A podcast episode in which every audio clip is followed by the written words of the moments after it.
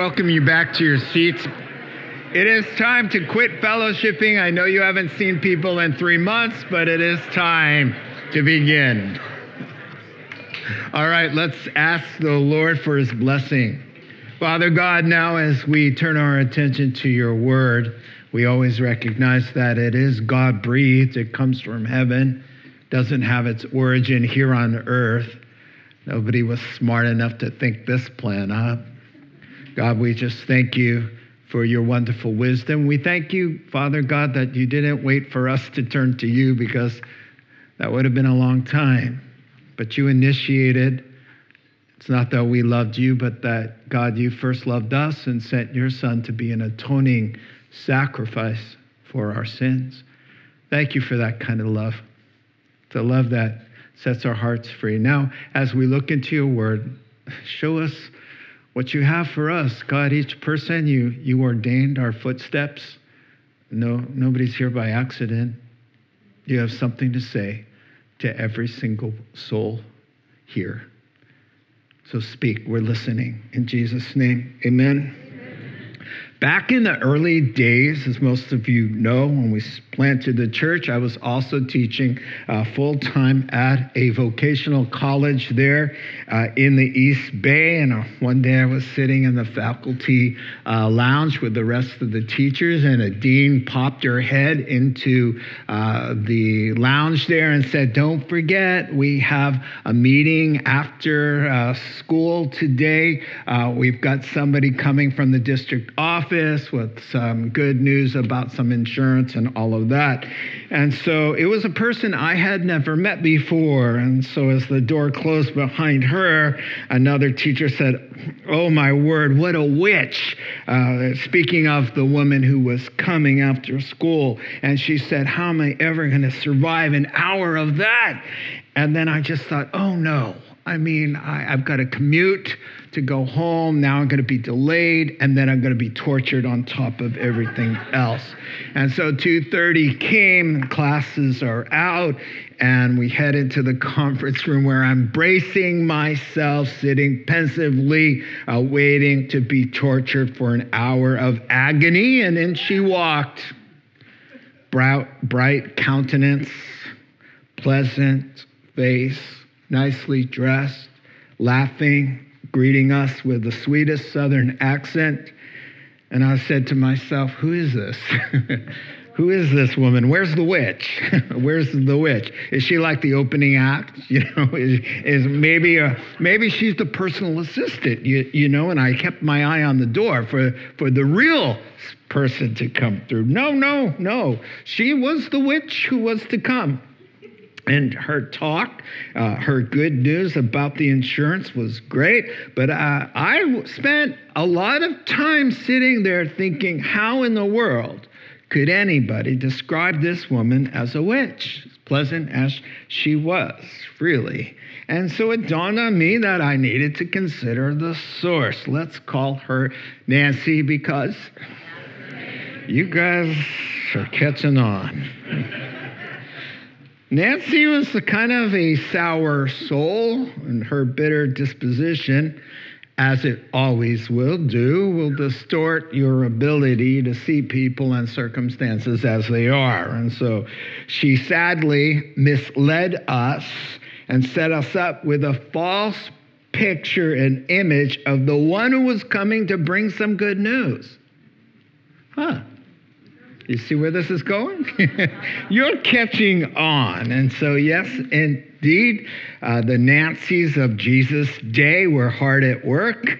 They were better souls, the Pharisees, weren't they? And their full time job was slandering Jesus, who a lot of people hadn't met yet. They just heard about but they were making sure everybody heard what an evil person he was. And oh, you're going to see some power, but you know where he gets his power? He gets it from the devil. And so before they had a chance to even meet or hear him, their perception of him was poisoned. And so when they did meet Jesus, they're like, uh, wait a second here, where's, where's that evil guy? you know, just sort of like in the story. And so here in Matthew 12, we've got time uh, to correct all of that misperception set the record straight with all. And it seems to Matthew that Isaiah anticipated the fake news and the slander and the misperceptions about Messiah, what he was like and what he came to do.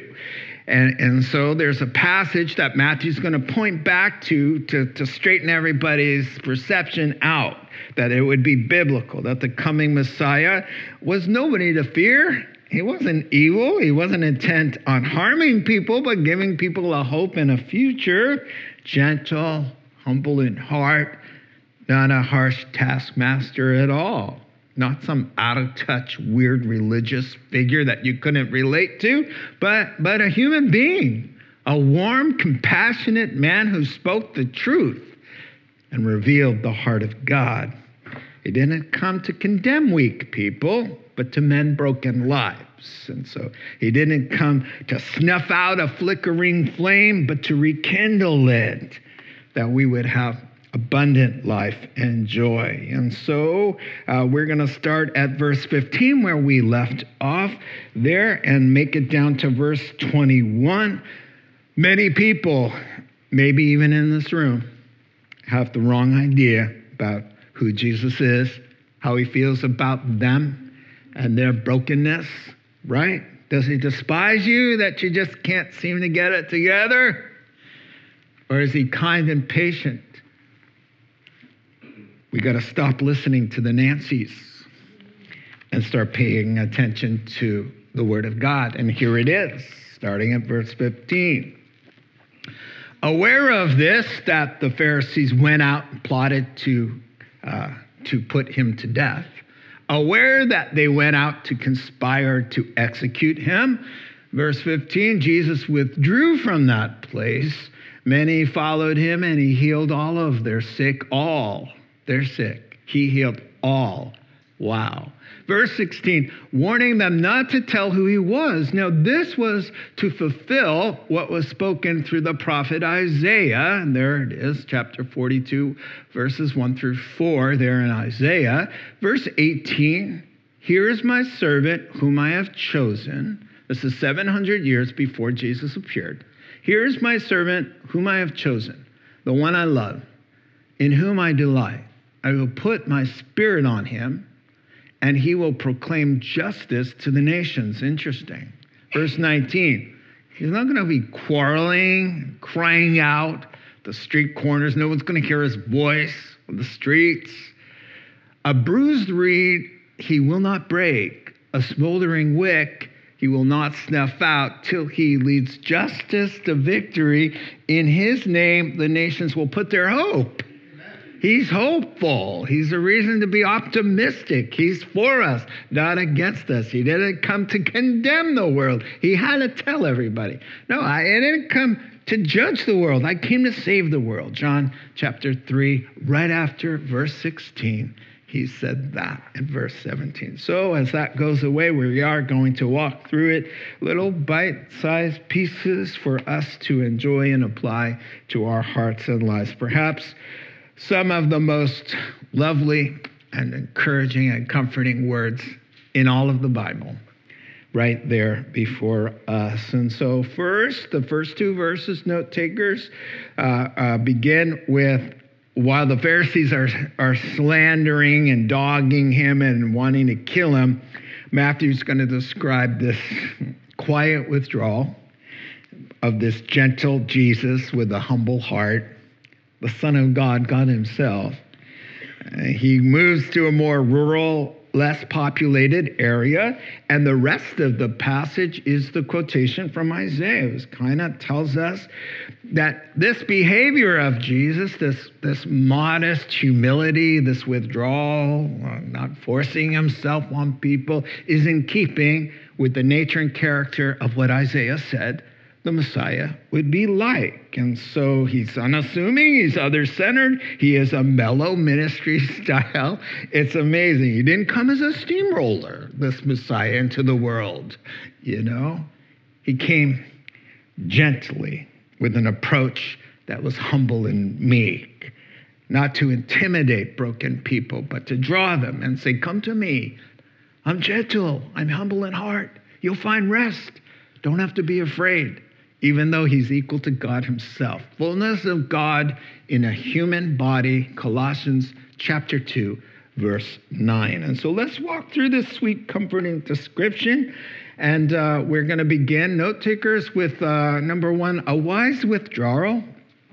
So, uh, pulling back, you know, is not necessarily uh, a sign of weakness or cowardice, it's a sign of wisdom. So here it is. I'll paraphrase verses 15 and 16. Knowing that the Pharisees were conspiring how to kill him, not if they should kill him. The, the preceding verse is how they're going to do it. Oh, we know we're going to kill him. We just got to figure out how we're going to get away with it. Uh, Jesus removed himself from the scene. Many still followed him, of course. He can't help it. And he was able to heal all the sick among them, and he warned them to keep things quiet. And so let's park there and talk about this. Things are definitely heating up there in Matthew 12. From Matthew 12 is a turning point officially. Now things have gone sour, and the the crowds are growing cold, uh, led by the Pharisees who's denouncing them, and anybody who's following him uh, could get excommunicated from their synagogues as per the Pharisees. And so, yeah, things are, uh, he's not very popular right now. And so, aware of this, verse 15, those reprobate religious leaders uh, really had the last straw Last week we saw that he did a terrible, evil thing by helping a man with a withered hand uh, uh, into uh, restoring it as good as the other one. But he did that work on a Saturday, which is the Sabbath. Yes, sir, you should be horrified to do something that wonderful and work on the Sabbath. How awful. And so you'll remember that the Pharisees had turned the holiday into a horrible day of rules for the rules and regulations, so much so nobody could even breathe. Yeah, just stay home and stand like this, or you were going to violate the Sabbath. And so, seven times in the scriptures, Jesus is working on Saturday, healing somebody in the Bible. Seven times. And so the man with the atrophied hand is restored, an older woman who is crippled and bent over uh, for many years 18 years, and a man born blind, even. Uh, and they couldn't see that. A guy who couldn't see now sees all they saw was you did it on Saturday. We're going to kill you.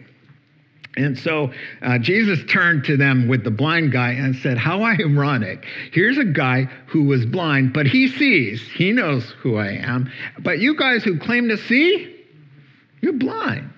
And how sad. And he told the crowd, Just ignore them. Quote, ignore them because the blind leading the blind, both are going to fall into a dark ditch. So that was his word. They went out anyway. And look at Jesus. He just withdraws, relocates himself now there in verse 15 to quieter pastures, some breathing room, time to rest. He could minister to people and heal those who were sick.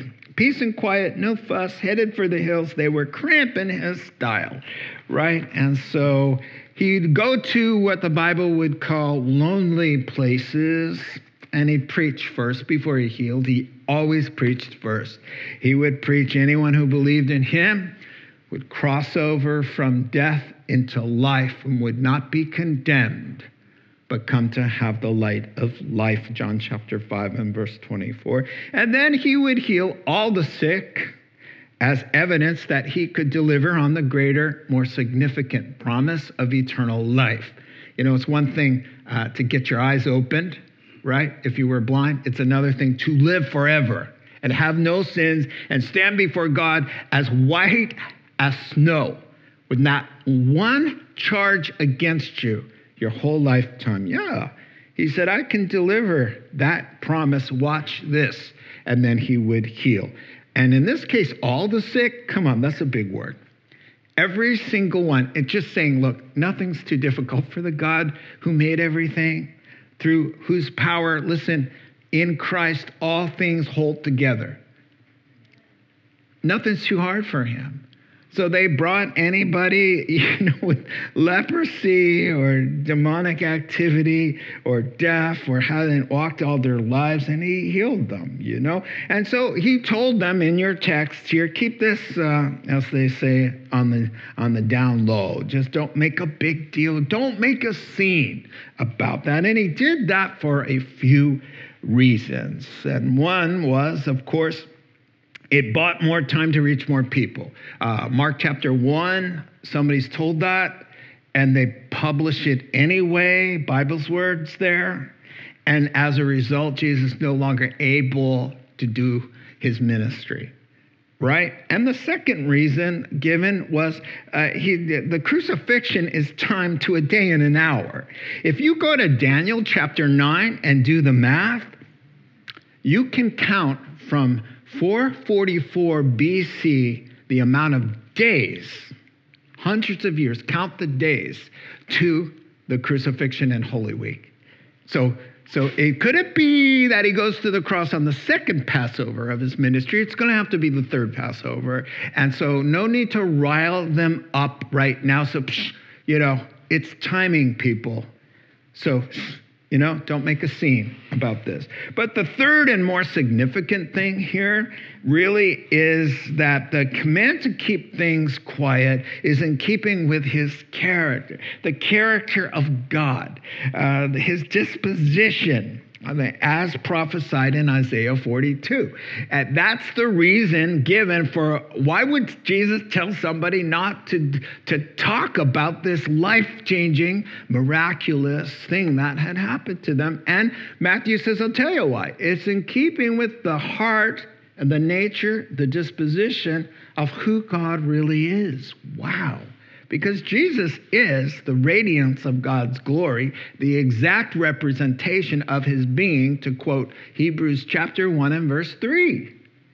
So if you want to know what God looks like, Jesus says on the night he was betrayed, Look at me, because anybody who's seen me has seen the Father. How long have I been with you guys? Still, you don't know who I am? Hello, I am the Father in his radiance of his glory, the exact representation of his being. So he goes to Isaiah, where we're going to just walk through this prophecy. It'll start with the first verse of uh, 17 and then 18. Let's take a look at that. It's already there. Uh, this was to fulfill what was spoken through the prophet there in Isaiah 42. Here's my servant whom I've chosen, the one I love. I delight in him. I'm going to put my spirit on him, and, and, and he will proclaim justice to the nation. So we're going to look now from a wise withdrawal to the servant king. The servant king. You got to understand who Jesus is. If you understand the servant heartedness of him, it'll change how you think about him, how he sees your life, and how you respond in this world. Are you greater than God? God was a lowly servant. And Isaiah 42, 1 through 4, that he is hearkening back to, the whole theme is about lowliness of heart. This is God. This is who God is. He's lowly in heart. He's gentle, meek, and mild. Yeah, there's the other side to him.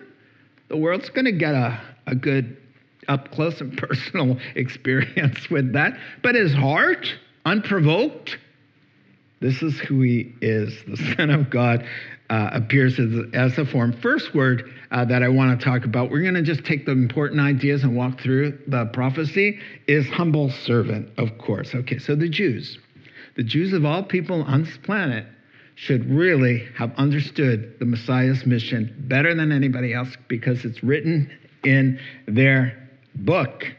The Tanakh. The Tanakh is their Bible, the Old Testament. They call it the Bible or Tanakh. And there he is. He's called the suffering servant. Isaiah has four poems. You know, Isaiah, how it's set like prose? It's because it's written like poetry, the whole book. And so you've got these servant songs about the Messiah, songs about Calvary, songs about the atonement, songs about suffering and rejection. Uh, you know, Isaiah uh, 49 And 1 through 6, Isaiah 50, 4 through 7, Isaiah 52, verse 13, all the way through that famous Isaiah 53 that, that just so vividly describes the crucifixion 700 years before Jesus appears. That he was pierced and wounded for our transgressions. The punishment that brought us peace was upon him. And by his flogging, we are made whole and saved. And did you know that to this day, Isaiah 53 is the forbidden chapter for reading in the synagogues? They go from 52 to 54 in their weekly uh, Shabbat meetings. They skip it all together. Why? Because when a Jew reads that, they go, What is Jesus doing in our Tanakh? Well, I'll tell you what he's doing in your Bible. He's dying for the sins of your nation, your Messiah, the Messiah that you guys rejected, that the world received, pretty much, right? And so immediately we have the thought of lowliness, modest, humble, no spotlight. This is why he retreats so, so readily, because he's not trying to make a name for himself. It's not all about, well, yeah, I'll tell you, you know. No, no, no, no. He's the perfect gentleman. You don't want me around? Fine. I got a big crowd. They'll follow me. We'll go backpacking up into the hills where the Pharisees and the Sadducees were too weak to climb, whatever, too out of shape from eating all of their halva. You know, you know, guys don't know what that is, but look it up. You can Google it. So Jesus is the humble servant. I've got Philippians 2. This is our God. He came as a servant. In your relationships with one another, have the same attitude as Jesus who, even though he was the same nature of God, he didn't consider equality with God something to be used for his own advantage. And, and this is why he could retreat. It's not about the numbers, it's not about me, it's not about the pink spotlight on me, people. Rather, he made himself nothing by taking the very nature of a servant. There it is, the servant song. He appeared as a servant, doing what? Carrying the sins of his people on his shoulders, being made in human likeness and being found in an appearance of a man, the God man. He humbles himself by becoming obedient to death, even death on a cross. This is Jesus. Uh, Psalm 75, I really like. Promotion doesn't come from the east or the west or the north or the south, but from God. And Jesus knows that. He entrusts himself to the Father. He's not afraid. He's not counting the numbers. Oh, people don't like me anymore. Oh, no, they're going to kill me. He's like, God, what? I, I'm a servant. I'm lowly in heart. Time for me to back off and do my thing in obscurity. It's okay for Jesus. And in John 8, he just said flatly, I'm not seeking glory for myself. Oh, there's somebody who's seeking my glory, but it's not me. I came to honor. Even God is self effacing in the Godhead. They're pointing to each other. It's amazing. It's just amazing. Yes, we can't wrap our minds about it, so we withdraw. You know, he's not. This is my thought here, and I have like big stars all over. God is not self absorbed, he's not self self-centered. How about you and me? Jesus says, I don't know about you, but I didn't come to be served. I didn't come to say, Look at me, everybody, get busy. I'm God, I'm the Lord. And he was. Can you show some respect, people? No, no, no, no, no. He's not worried about making a name for himself, but making a name for the Father, that everybody would look to him. I would have loved back the last 17 years to have more Christian singers come. But they come, some of them with $10,000 writers with a detailed list of what they require down to the size of the audience, the amount of the honorarium, and down to the Diet Coke and the gluten free snacks. And our God, Jesus, He comes and says, How may I serve you? No honorarium required, and I'll eat whatever you put in front of me. Mind boggling. Still today, He serves us still, doesn't He? He's interceding for you right now. He's making sure you're protected right now. He is comforting your heart if you let Him, even right now. He serves us even still. And get this it doesn't end in this life. He says, For those who were faithful and endured to the end, which is what born again people do, He says, I tell you the truth. In heaven, the Master will rise and serve them at the marriage supper of the Lamb. You're going to see your God who spoke and made the earth stand up and have a tray serving you. Once his enemy, once you didn't want anything to do with him, and still to this day you have a little bit of struggle with that, and still he's going to serve us because that's who Jesus is. So the next word is chosen that I want to talk about. What does it mean that he was chosen? Well, it really it just means that the Father approved him, uh, uh approves this decisive way for sinners to be uh, reconciled. The word uh, just means chosen. It, it, it's where we get the word Christ or Messiah. It means the one. He's the one. He's the way. In other words, when Jesus says, I'm the way, the truth, and the life. No one comes to the Father but by me because the Father's choice of how that one way to Him is, is through Christ. That's what it means chosen and well loved. Well, approval and choice and love, they always go together, don't they? And so here's the idea about Him, God just saying, and by the way, I love Him. The world we may have despised and rejected him, despised and rejected by men.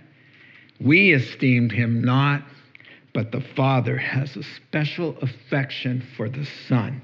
And Jesus was going to say something like just like that. He says in John chapter 10, the reason the Father loves me is I lay down my life for the sheep. I do it willingly. Nobody's going to strong arm me. I came to do that. And that's the reason he loves me. Well, there's lots of reasons there's love in the Godhead, but Jesus just points out that the cross may cause the world to turn their face from and go, ooh, ooh, right? And he says, oh, no, no, no. Oh, God loves what I'm doing there. Jesus uh, that reminds me of the baptism where the Lord just, uh, the Father just shouts it out for everybody to hear. He comes up out of the baptismal waters. He says, This is my boy whom I love. I'm well pleased. In case you think he's being baptized for sins of his own, oh no, I'm well pleased.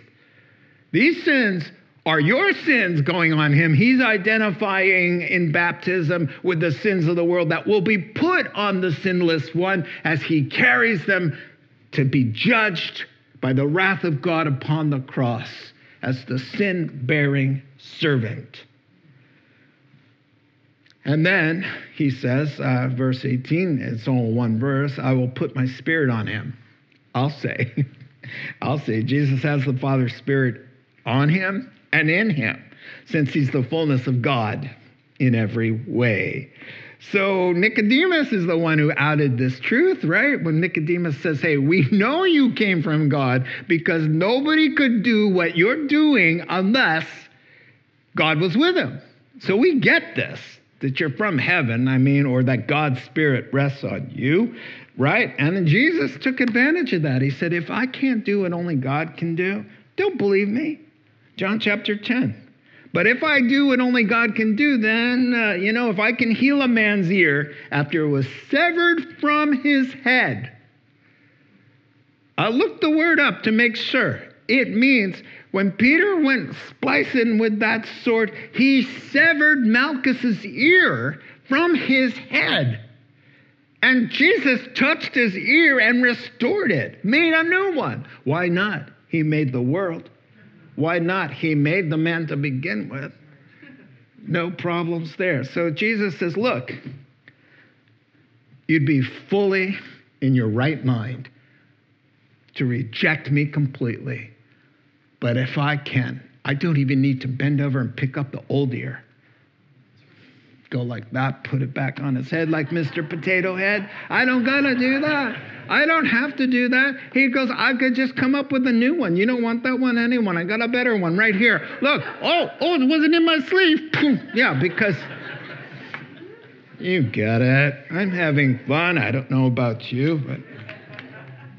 So, and then it goes on, he's to proclaim justice? Oh no, I hope he doesn't do that. Oh, if he proclaims justice, we're in a lot of trouble. But the gospel is about the just God who justifies the wicked. So he says, I'm going to proclaim God's style of justice. It's called the gospel, right? And it's going to go to the nations in your verse there. Yeah, it started with Jerusalem and Israel, but Jesus made it to Syria and Lebanon and to Jordan. Do you know that? It wasn't called that, it was called Tyre and Sidon and the Decapolis. Jesus got around and it was heading to the nations. And who do you think told the 120 in the upper room, I want you to take this to the utmost parts of the world? That that's you're my witnesses. He's still proclaiming the gospel. The gospel there, the, the word justice uh, means to judge, right? And it can mean to condemn as well. But God's style of justice is the wages of sin is death. And uh, people don't understand that God justly punished all of our sins on Jesus. So it's not wink, wink, you can get in, you're okay. Uh, you know, I'm just going to turn a blind eye to it. No, that's not justice. Justice is every last sin from every last soul has been fully paid by what Jesus went through. The half of it we don't even know. We don't even know. He didn't want you to know. What, what kind of father wants you to know, I mean, the depths of it? We know enough as it is, right? People who are crying out for justice today, they really don't know what they're asking for. What do we want? Justice. When do we want it? Now. Uh, my, my, my answer to that is no, no, you don't. No, please. And, and, and if you did get justice, you who are crying out in the name of uh, injustice and doing terrible things and committing crimes, if you got justice, you're going to be thrown into prison for the damage that you're doing in the name of injustice. And then asking for justice, what, what an irony! What an irony. And so, yeah, the definition, by the way, of social justice, which has kind of diverted so many churches. Hello, when you preach the gospel, that we treat everybody the way we want to be treated, it, that's social justice. and when you live out the gospel, you're living a socially justice uh, loving life, right? I, I, mean, I digress. So we go to proclaiming justice there. Uh, uh, Jesus is the just who justifies the wicked. That's what that means in the gospel. And by the way, the tribulation that's coming God removes the church because we've been paid for. We're not to be judged. We're not appointed to God's wrath or judgment because Jesus paid for it. But when he removes us, there's justice coming for those who didn't want. And, and think about it. Every, every Christian who's removed from the planet, who's left?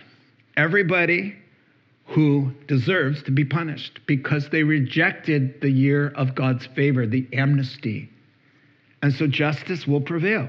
And the tribulation, the seven years of 21 judgments that destroys the planet, and most of them, is justice.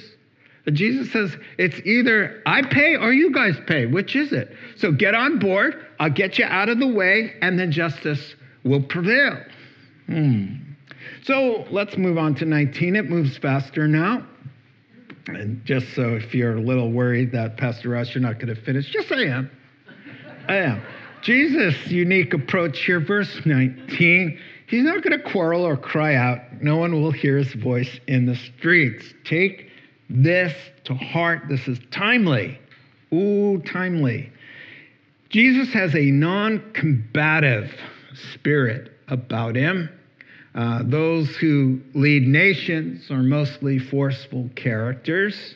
They insist on having their own way all the time. And here's a leader, Isaiah tells you, who's not going to force himself on anybody who doesn't want him. The rich young ruler, you know, he's in this conversation with the Lord, and and and the Lord says, "Look, buddy, it's coveting and greed and idolatry. That's your problem. Get rid of the stuff and come to me." And the guy says, No can do, walked away sad, his face crestfallen. And Jesus doesn't go running after anybody. He just says, I laid it out for you, man. Are you going to turn away and walk away? And Jesus says, Okay, oh, next. He doesn't force himself, he knocks. Open the door. You notice that? Anybody who hears his voice and opens. He can knock rather loudly, for sure right? As he did. And so, so yeah, he's not combative. He's not loud. He's not in their face. He's not like, oh yeah, well, you know, for example, First Peter uh, chapter 2 verse 23 when they hurled insults at him the word is to heap upon he didn't retaliate when he suffered he made no threats instead he entrusted himself to the one who judges justly the Father. And so in John chapter 8, they bring out the worst one of all. They say, Hey, listen, you, we weren't born of fornication like you, hearkening back to the mystery around the virgin birth. We weren't born out of adultery, illegitimate, and there are some cuss words for that. I'm sure they call them that. And he didn't say, Well, you know what? Your mama yeah. Oh, he could have come up with some really creative things to say. But he didn't. He didn't. Even Jesus' harshest words, they're, they're, they're gentle and redemptive, even when he's telling them, you're going to perish. It's with a broken heart because he delights that nobody uh, uh, perish, but that in his heart that they would turn and come to have life Ezekiel 33, verse 11, in case you think that's just my idea. And so, yeah, gentle tone can break the bone, and so he's all about being uh, gentle. Leon Morris said this It's not that Jesus doesn't strongly oppose evil, but that he will not try to impose his will on everybody regardless of their desires. So, no quarreling, it says, no wrangling back and forth, no debating. No getting entangled like that. His voice isn't going to be heard on the streets like, hey, yeah, you, and all of that stuff. And you won't hear him on the streets and you won't hear him on social media. You would not hear Jesus retorting back and forth, oh, yeah, well, that comment, oh, well, I'm going to post this comment. Oh, well, you, you think that was smart? Well, let me tweet this and I'm going to retweet that and all of that. That's not the Spirit of God. That's not the Spirit of God. He would share the gospel it would be sometimes the wisest thing to say in a calamity like today is nothing.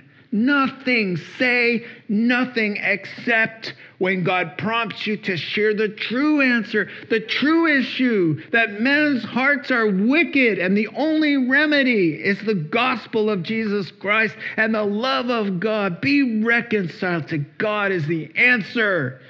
Not all, all of this distraction and all of this wasted time and wasted drama. It's all over smokescreen, smokescreen, smokescreen, and the devil loves it. Don't talk about the gospel. Don't talk about the answer. Just get sidetracked, sidetracked, sidetracked into heated, heated, heated. Make things more divisive, more angry, more frustrated. That's not what Jesus did. It's not who Jesus is. Let's finish up with my favorite verse of all, verse 20 and 21. Bruised reeds and smoldering wicks. And just Nancy's all like, you know, you got to be perfect. for God to love you. You got to have your act together. What kind of Christian you think you are? What kind of Christian are you? What kind of Christian thinks that or says that or has a marriage like yours? This is Nancy, the devil, your own heart. When in fact, it's the broken people he came for. Here it is. A bruised reed he will not break, a smoldering wick he will not snuff out till he finishes the work in them, in the world. That's what that means. Everybody's got a reason for hope. And so, yeah, I love this. People have the wrong idea. He has to correct us all the time. Oh, I know the plans I have for you. Hello, plans not to harm you. Get it through your head. Not to harm you, not to harm you. Never will I leave you, never will I forsake you. Why does he have to say that? Because we're always thinking, well, that was the last straw. That was the last straw. He's gone now. And he says, you know what? The Father, Son, and Holy Ghost don't take the last train to the coast. bye bye, Miss American Pie.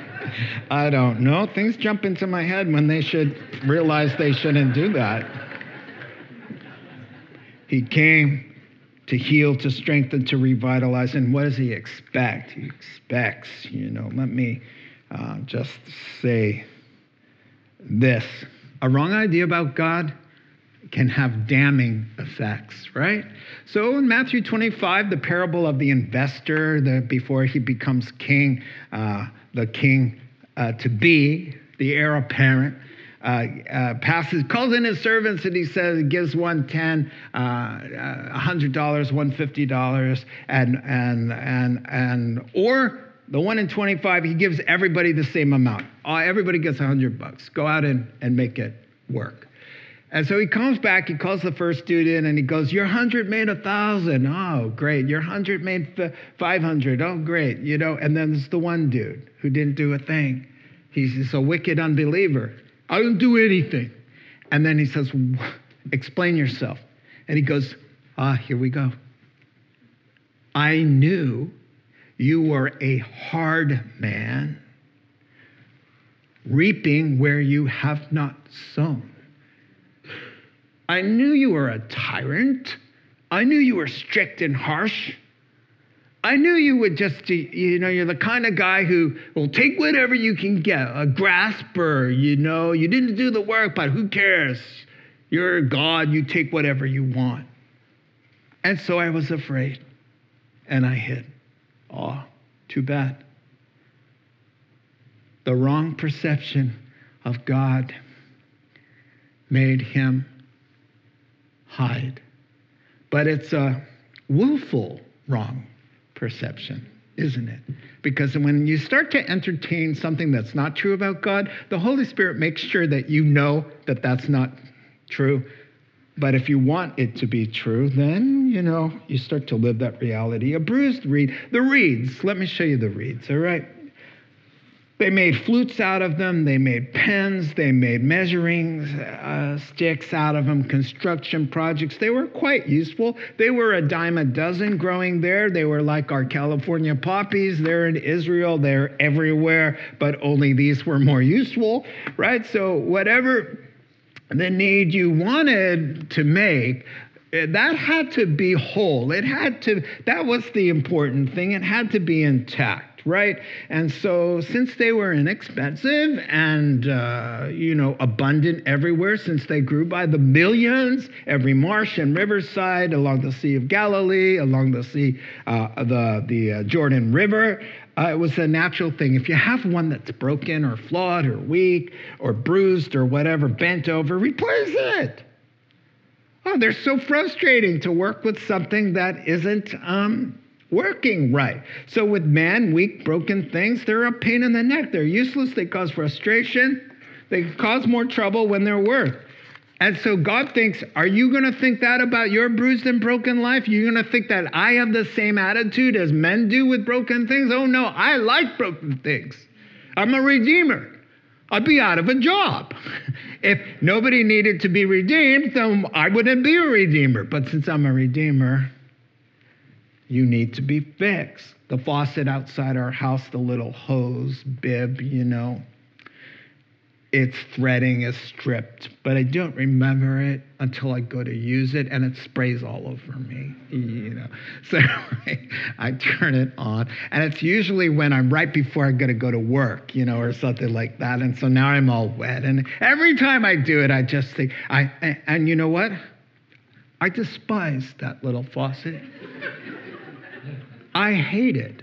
I have thoughts about it and they're not good all right? I can't wait to get a hold of it and take it off and say, you know what? You're going in the trash. How do you like that? And the Bible says, oh, don't get the wrong idea. I am patient, I'm kind, I'm humble. I'm drawn to that because not only did sin do that to you, but sadly, some of your parents. Sadly, your spouse. Sadly, the financial winds of ruin. Sadly, God knows. And He says, oh, oh, oh, if you were okay, why would I even need to be around? you're not okay. And that's okay that you're not okay, right? And so let's uh, go to the, the wick, right? Smoldering as it was. You know, this little light of mine, when it's about to go nine nine like that, you know, uh, for all the reasons I just mentioned in this cold, sick, abusive world, you know what? Same story. When something's weak and about to go out, it's just barely hanging on. Jesus says, That's okay. You know, my heart, when I see that, it just makes me happy because I've got something to do. I'm willing, I'm delighted to help you. I see you crying out and saying, I don't have any more to give. I don't have it anymore. I got depleted somewhere along the way. Help me. And he says, My delight. And he breathes and he works and he takes time. He's not impatient. He says, That's that's what I like. I like that. I, am okay with it. I mean, it's going to be okay. It's going to be better. Just wait and see. And, and he says, and, and he's going to do that until he leads justice to victory, meaning those that he justified on his behalf. That's the justice until the gospel's complete in the smoldering wick and the bruised reed, until, listen, the bruised reed becomes a pillar in the house of my God, Jesus says. I will make you a pillar, broken reed. And then to the smoldering wick, he says, I will breathe on you, and you will shine like the sun in your Father's kingdom. Matthew 25, shining like the sun. When you were once this, he says, I will not stop until it's finished, and you are immovable, stable, and strong, and shining the brilliance of 10,000 suns. Let's pray together. Father God, we just thank you so much for your great love. We thank you, God, that you're okay with our brokenness, and we can be okay too. Help us, God, to admit it. We're desperate, we're broken. We've been snapped and sometimes just hanging on by a fiber, it seems, but in you, oh Lord, we're safe and we're secure. Thank you for your patience and your long suffering, not to get frustrated with our broken condition, but to be willing to work with us to bring healing and strength in Jesus' name. Amen. You've been listening to the Rocks Podcast. Our regular services are held on Sunday mornings at 8, 9:30, and 11:30 a.m. in Santa Rosa, California. If you'd like to learn more, please visit our website at cctherock.org.